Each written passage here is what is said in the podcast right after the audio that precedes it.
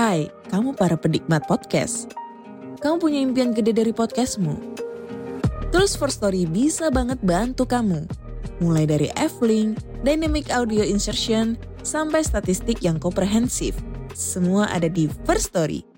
Gak ketinggalan kamu bisa monetisasi podcastmu lewat iklan dari First Story Ads yang bisa kasih kamu penghasilan dari setiap place podcastmu.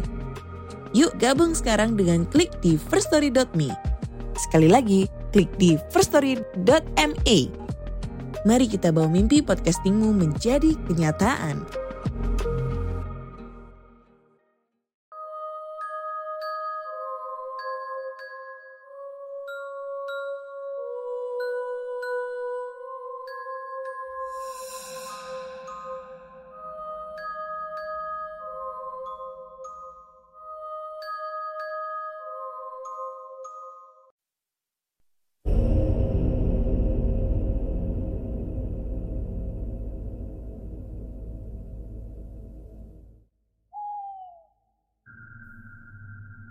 Assalamualaikum warahmatullahi wabarakatuh. Halo semuanya Jumpa lagi dengan saya Chow Sing Sing Kurator dari podcast Horror Night Story. Halo apa kabar semuanya? Semoga kalian semua sehat-sehat ya. Dan seperti biasanya pada siang hari ini saya kembali Dan akan menghadirkan sebuah kisah mistis untuk kalian semua. Kisah mistis kali ini saya datangkan dari treat horornya Abstrakin yang menceritakan tentang kampung tumbal. Oke, daripada kita berlama-lama, mari kita simak ceritanya. Perkenalkan, namaku Andin. Cerita ini terjadi pada tahun 2017. Kala itu, aku kelas 1 SMA. Aku bersekolah di salah satu SMA ternama di kota terbesar Jawa Tengah. Pengalaman kali ini berawal saat sekolahku mengadakan acara wajib tahunan, live in, di satu desa, dan masih di Jawa Tengah juga. Live in adalah kegiatan untuk siswa tinggal bersama orang tua asuh untuk beberapa hari agar siswa bisa merasakan hidup bermasyarakat di pedesaan yang serba terbatas. Acara ini hanya ada di sekolahku. Buat teman-teman yang tahu tempat live-in ini, tolong jangan ada yang komen ya. Karena aku takut warga di desa tersebut marah atau tidak terima atas ceritaku kali ini. Hari itu hari Selasa kita berangkat kumpul di sekolah dan menaiki bus yang disewa sekolah kegiatan ini. Dan kegiatan ini dilakukan satu angkatan saja tiap tahunnya. Kalau dibilang pelosok ya, kampung ini agak tidak terlalu pelosok sih. Hanya saja masih banyak kebun-kebunnya. Sekolahku sudah bekerja sama bertahun-tahun dengan kampung ini jadi mereka sudah open gitu sama sekolahku. Karena tiap tahunnya mereka dapat jatah anak asuhan dadakan. Meskipun hanya satu jam dari tempatku tinggal Tapi aku belum pernah ke kampung ini. Kampung ini ternyata mayoritas warganya bekerja di luar negeri menjadi TKI Kalau enggak ya ngerantau lah ke kota-kota besar jadi, jarang banget ada anak-anak yang sudah lulus sekolah menetap di kampung ini. Akhirnya, kita dibagi kelompok. Waktu itu ada dua kampung yang bekerja sama dengan sekolahku. Satu rumah untuk dua siswa. Kala itu aku dapat satu rumah bersama Maya, anak IPA yang gak begitu dekat denganku. Walaupun ini tergolong desa, tapi rumahnya gede-gede guys. Kayak si Mutia sama Lutfi temanku. Dia dapat ibu asuh yang rumahnya mewah, kamar ber-AC Dan kamar mandinya itu ada bathtubnya Terus yang lebih mengagetkan lagi ada wifi-nya. Nah, nasibku Dapat ibu asuh seorang janda. Tinggal di rumah gubuk yang menurutku tak layak buat untuk tinggal. Kita panggil aja Bu Asi ya. Bu Asi ini janda beranak dua, tapi anaknya merantau semua. Bu Asi tinggal seorang diri di rumah ini. Dia memiliki warung makan kecil di depan rumahnya. Rumah Bu Asi paling depan kampung, pinggir jalan. Kalau siang sih ramai, tapi kalau malam sepi banget. Aku tidur di tempat tidur kayu berkasur tipis dan lampu berwarna oranye. Tahu kan, bohlam lampu kuning itu? Jadi ya remang-remang dan semakin horor kesannya. Kamar mandi juga tidak berlampu dan terpisah dari rumah. Di belakang kebon, samping kebon. Ya, sedih banget deh rasanya. Pertama datang kami disambut ramah oleh Bu Asi Sudah disediakan makanan, minuman, Terus setelah makan, kita berkenalan dan berbincang-bincang. Dek, kalau bawa uang, uangnya digulung terus dikaretin ya Ucap Bu Asi sambil menyodorkan karet gelang Emang kenapa ya bu? Tanyaku polos yang memang gak ngerti buat apa Ya biar aman, gak dicuri. Ucap Bu Asi sambil mengunyah onde-onde. Hmm, di sini banyak pencurinya ya bu. Maya tiba-tiba angkat bicara. Iya, tapi pencurinya nggak kasat mata. Jawab Bu Asi tenang Dan tetap mengunyah onde-ondenya. Si Maya tiba-tiba mencengkram tanganku kuat Tanda dia akan mengatakan sesuatu. Bu, kami ke kamar dulu ya istirahat Katanya sambil menarik tanganku. Bu Asi mengangguk saja. Sesampainya di kamar, Maya terlihat gelisah. Din, kamu ngerti kan yang dimaksud Bu Asi? Enggak Jawabku cuek dengan menatap layar HP Ish, maksudnya pencuri tak kasat mata itu tuyul. Bentak Maya di depan wajahku. Eh, kamu itu sembrono. Masa sih Mai? Tanyaku masih nggak percaya. Secara Aku baru tahu kalau ada tuyul. Di tempatku sama sekali nggak ada berita tentang tuyul Selepas maghrib, Bu Asi memanggil kami untuk makan malam Di sela-sela makan malam, Bu Asi bercerita bahwa di kampung ini hampir seluruh warganya memiliki peliharaan. Peliharaan yang dimaksud di sini ya kayak tuyul, genruwo, pocong, bahkan ada yang berwujud macan putih. Hanya beberapa orang saja yang tidak memakai pesugihan itu, termasuk Bu Asi. Meskipun warga sini rajin sholat, tapi ternyata masih banyak yang musyrik. Ucap Bu Asi sambil memainkan sendoknya. Aku dan Maya hanya diam penasaran mendengarkan cerita dari Bu Asi. Ada yang sadis. Demi kedudukannya Rela dia mengorbankan istrinya untuk tumbal. Tapi Kali ini nada Bu Asi sedikit pelan Hampir kami berdua tak mendengar suara Bu Asi Mata kami berdua terbelalak Jujur, awalnya aku nggak percaya. Masa ada sih orang yang tega begitu? Eh, uh, kalau udah selesai piringnya tinggal aja ya, biar ibu yang beresin. Ucap Bu Asi sambil merapikan piring dan gelas bekas makan dia. Bu, ceritanya kan belum selesai kok. Kali ini aku benar-benar penasaran. Udah Kalian duduk di depan TV dulu ya.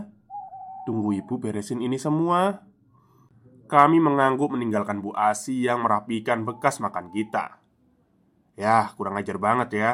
Udah numpang Nggak mau bantuin lagi. Habisnya Bu Asi sih yang minta membereskannya sendiri. Oke lanjut Kepala desa di sini namanya Pak Prapto. Belum 40 hari istrinya meninggal di depan rumah ibu.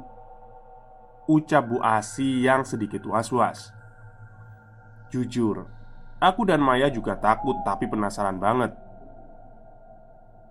Jadi gini, belum genap 40 hari Istri Pak Prapto meninggal Dan meninggalnya tepat di depan rumah Bu Asi. Ya, di depan gang kampung ini. Kebetulan Bu Asi kala itu ada acara dan menginap di rumah saudara selama tiga hari. Menurut beberapa warga, meninggalnya istri Pak Prapto nggak wajar. Siang itu, istri Pak Prapto berjalan kaki pulang dari pengajian di tetangga kang sebelah. Dia jalan sendirian Di pinggir jalan.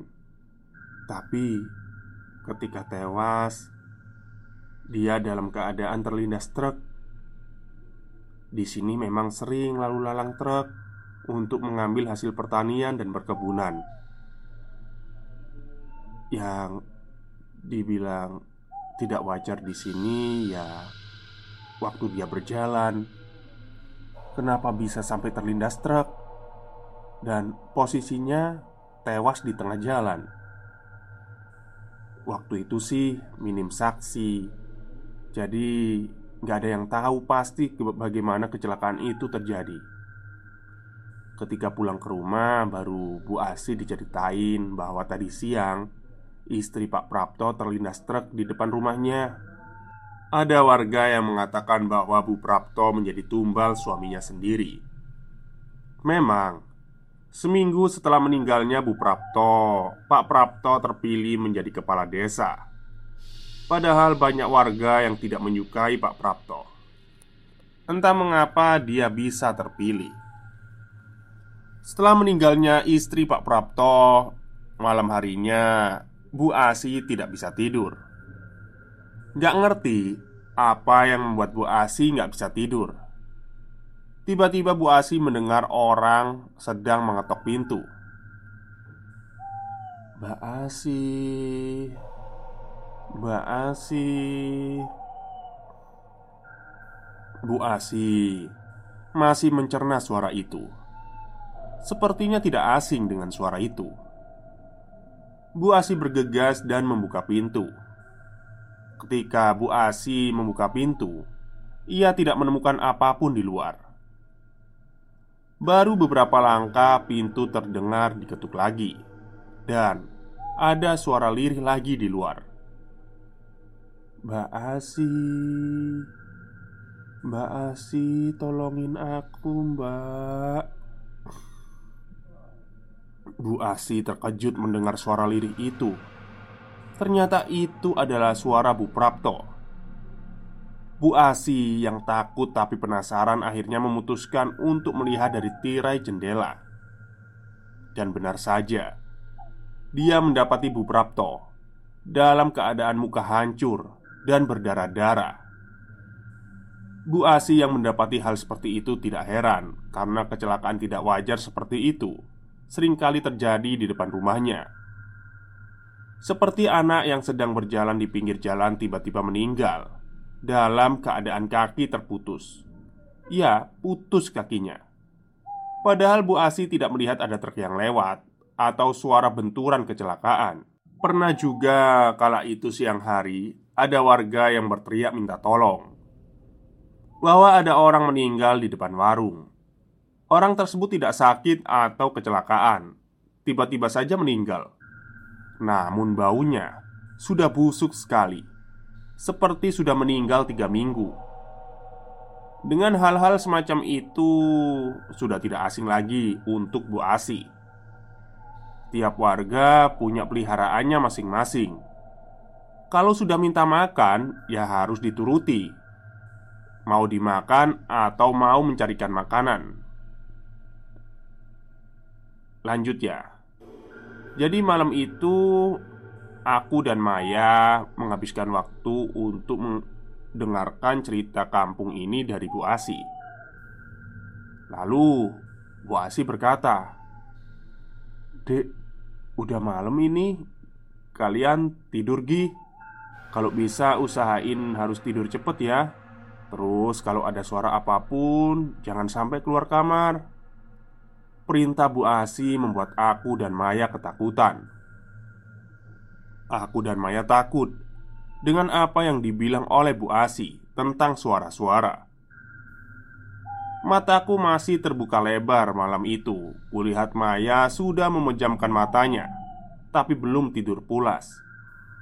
Hingga pukul satu malam aku masih asyik menatap layar HP-ku Hingga ada sesuatu yang menggangguku Suara seseorang merintih seperti kesakitan.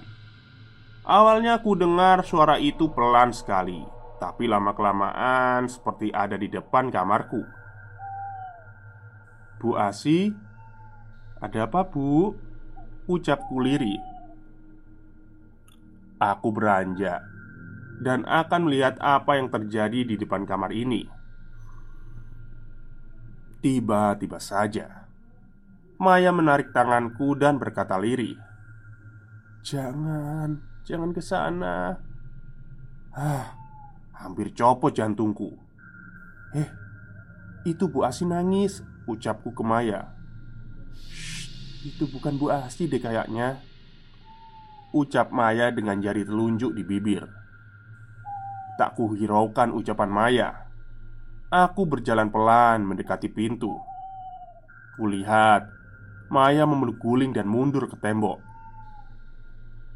Keren Pintu kamar terbuka lebar. Pada malam pertama ini Sungguh tak bisa kulupakan seumur hidupku. Harusnya aku menurut saja dengan ucapan Maya. Kulihat seseorang berjongkok dengan muka tertutup tangan. Perlahan aku berjalan dan kupanggil e, Bu Asi Perlahan-lahan orang yang kukira Bu Asi itu mengangkat wajahnya. Betapa terkejutnya aku. Wajah keriput, hitam legam dengan seringai senyumnya. Giginya hitam dan matanya merah. Tangannya menjulur akan menarik kakiku. Tapi dengan secepat kilat Aku langsung berlari memasuki kamar.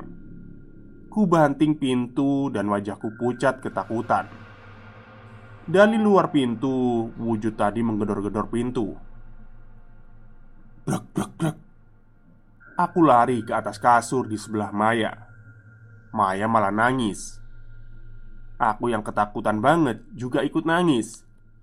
Tiba-tiba pintu kamar seperti berusaha dibuka. Aku dan Maya semakin ketakutan, dan akhirnya pintu kamar terbuka. Ya Allah, hampir copot jantungku. Ternyata itu Bu Asi. Eh, ada apa, Dek? Kok kalian nangis? Ucap Bu Asi khawatir. Kami berdua tetap menangis waktu itu. Sudah, sudah, kalian yang tenang dulu ya. Sudah ibu usir kok. Itu peliharaan warga sini. Duh, kurang ajar banget sih. Siapa yang berani kirim peliharaan ke sini? Ucap Bu Asi geram. Bu, saya mau pulang aja, Bu. Saya nggak mau di sini. Uh, ucap Maya sambil terus menangis. Kulihat wajah Bu Asi seperti bingung. Aku pun kasihan ke Bu Asi. Aku tahu yang dia rasain. Dia pasti takut kalau disalahin orang tua kita. Aku juga nggak tahu kenapa ini semua terjadi, dan ini bukan kesalahan Bu Asi. Udah, Mai. Udah. Kita di sini cuma empat hari aja kok. Sabar dulu ya. Kataku sambil menangis juga. Ini hari pertama, Lundin. Jadi apa kalau kita berlama-lama di sini? Kata Maya tetap dengan menangisnya. Udah, udah Mai. Kita istirahat aja dulu. Udah aman kok. Aku masih bersabar untuk menenangkan Maya. Udah deh, udah Kalian istirahat aja ya Ibu bakal jagain kalian di sini. Bu Asi tidur di kamar aja. Kasihan Bu Asi, besok kan jualan, ucapku. Akhirnya, kami pun tidur malam itu. Karena sudah terlalu lelah, aku tidak mendengar apa pun dan terbangun di waktu subuh. Aku membangunkan Maya dan mengajaknya untuk berwudu. Awalnya Maya nggak mau karena takut, tapi kupaksa. Malam it pagi itu kita ada kegiatan senam pagi dan acara bersih-bersih bareng warga desa. Kala itu aku tidak bersama Maya karena Maya harus kumpul dengan anak IPA dan aku kumpul dengan anak IPS. Kita dibagi beberapa regu untuk bersih-bersih desa ini Kelompokku kala itu ada Mutia, Lutfi, Ayu, Dinar, Faros, dan Gilang. Kelompok kita kebagian bersih desa di bagian depan kantor kepala desa. Yang cowok pada cabut rumput Yang cewek nyapu dan nyiram tanaman. Akhirnya kita istirahat sebentar di teras kantor itu. Tadi malam aku nggak bisa tidur. Keluh Gilang. Emang kenapa? Tanya anak-anak. Masa? Tiap aku merem Aku ngerasa kepalaku ada yang ngelus-ngelus. Pas dibuka Eh nggak ada siapa-siapa. Tapi Ucap Gilang Ih Syukurin kamu Ucap Mutia. Jangan gitu. Mentang-mentang kamu tinggal di rumah bagus Awas kalau sampai kamu ngalamin Sunggut Gilang Aku yang mendengar cerita itu hanya diam. Rasanya ingin bercerita Tapi aku takut. Eh Din, kamu ngapain di aja? Kamu dapat gangguan juga? Tanya Faros. Enggak kok, aku cuma capek aja Ucapku. Alah, kamu cuma gitu lang. Lah aku lebih serem lagi. Tiba-tiba Dinar buka suara. Aku kaget langsung mendengar ucapan Dinar Emang apa yang serem? Jawab Mutia Semalam aku sama Rizka anak IPA Lagi duduk-duduk di teras rumah Pak Dahlan Tiba-tiba Ada bau bunga Terus Aku ngedenger ada suara wanita ketawa melengking keras banget. Aku langsung aja lari masuk kamar. Terus Rizka aku tinggal. Tapi dia nggak nyusul aku lari. Eh, dia malah pingsan. Cerita Dinar yang membuat bulu kuduk kita berdiri. Belum selesai tiba-tiba terdengar suara brak dari atas atap kantor Bapak Kades. Berdirilah kita serentak Terus jatuhlah sebuah kelapa tua yang berwarna coklat Jatuh dari atap ke tanah Mungkin biasa saja. Tapi di sini nggak ada pohon kelapa. Tapi kenapa ada kelapa jatuh ke atap? Maksudnya dari atap. Aneh kan? Kita nggak banyak omong langsung lari deh dari kantor itu. Sudah balik? Emang sudah dibersihin kantor saya? Tanya Pak Prapto. Tapi yang buat aku gak nyaman tatapan Pak Prapto ke aku. Jijik deh Kalau inget tatapan itu Ih, kayak otak mesum gitu. Sudah pak Jawab Faros sambil meninggalkan Pak Prapto. Aku tahu Faros aslinya ketakutan. Kayaknya kampung ini serem deh Ucap Ayu. Hus, jangan bilang gitu Jawab Dinar. Kami pun pulang ke rumah asuh Kami masing-masing ke rumah orang tua asuh ya maksudnya Tiba-tiba Pukul 17.00 ada siaran dari masjid Bahwa ada berita lelayu. Innalillahi wa innalillahi roji'un telah berpulang ke rahmatullah Bapak Parmin binti Parjo. Aku masih mengingat-ingat siapa Bapak Parmin ini. Sepertinya tidak asing. Bapak Parmin ini tukang kebun kantor kepala desa. Beliau belum terlalu tua. Kalau aku lihat sih umurnya sekitar 40 tahunan. Kaget. Perasaan siang barusan aku lihat dia masih ada di kantor kepala desa. Tapi ya emang takdir Allah nggak ada yang tahu ya. Mai, padahal tadi aku masih mau ketemu beliau loh. Dan beliau sehat. Ucapku ke Maya yang sedang bermain HP di kamar. Masa sih? Aku malah nggak tahu orangnya yang mana. Ucap Maya. Dek Tiba-tiba Bu Asi memanggil kami. Iya bu. Kami berdua pun keluar menghampiri Bu Asi. Dek, ibu mau ngelayat. Tetangga ada yang meninggal. Nanti kalau mau makan Udah ada di meja makan kok makanannya seperti biasa, aku dan Maya sholat maghrib dulu berdua. Setelah sholat maghrib Kami makan Tapi Aku berkata pada Maya Mai Mau makan sekarang apa nunggu puasi aja? Tanyaku Ntar aja deh Din. Aku mau ke rumah asuhnya temenku aja dulu ya. Tapi ntar balik kok. Maksudnya si Maya ini mau mampir. lah Ucap Maya sambil menyisir rambut. Matilah aku. Kayaknya aku benar-benar sendirian di sini nanti. Tapi aku tetap bersikap tenang Sok pemberani. Ya udah Tapi Jangan malam-malam pulangnya. Takutnya Bu Asi khawatir. Pesanku ke Maya. Maya pun mulai meninggalkan rumah ini. Hah, bismillah aja deh Akhirnya Aku beraniin di rumah sendirian. Biar nggak suntuk aku pun menyalakan TV Sambil kumainkan HP Jadi TV-nya cuma buat rame-rame aja Biar nggak sunyi. Aku dari awal udah bilang ya Kalau rumah Bu Asi ini di pinggir jalan. Jadi kalau siang itu lumayan rame. Tapi kalau malam sepi banget. Baik Itulah bagian pertama dari Kampung Tumbal Treat horornya uh, Treat horornya Mas Abstrakin ya Kampung Tumbal. Jadi ini panjang ya Kemungkinan akan menjadi dua bagian. Saya tidak mau janji uh, Bagian keduanya kapan ya.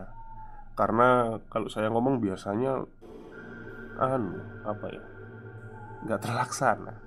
Jadi nggak tahu kapan mungkin be ya bi kalau besok itu pasti. Tapi kalau nanti malam ya ntar dulu lah lihat-lihat dulu. Oke mungkin itu saja cerita untuk siang hari ini. Kurang lebihnya saya mohon maaf. Wassalamualaikum warahmatullahi wabarakatuh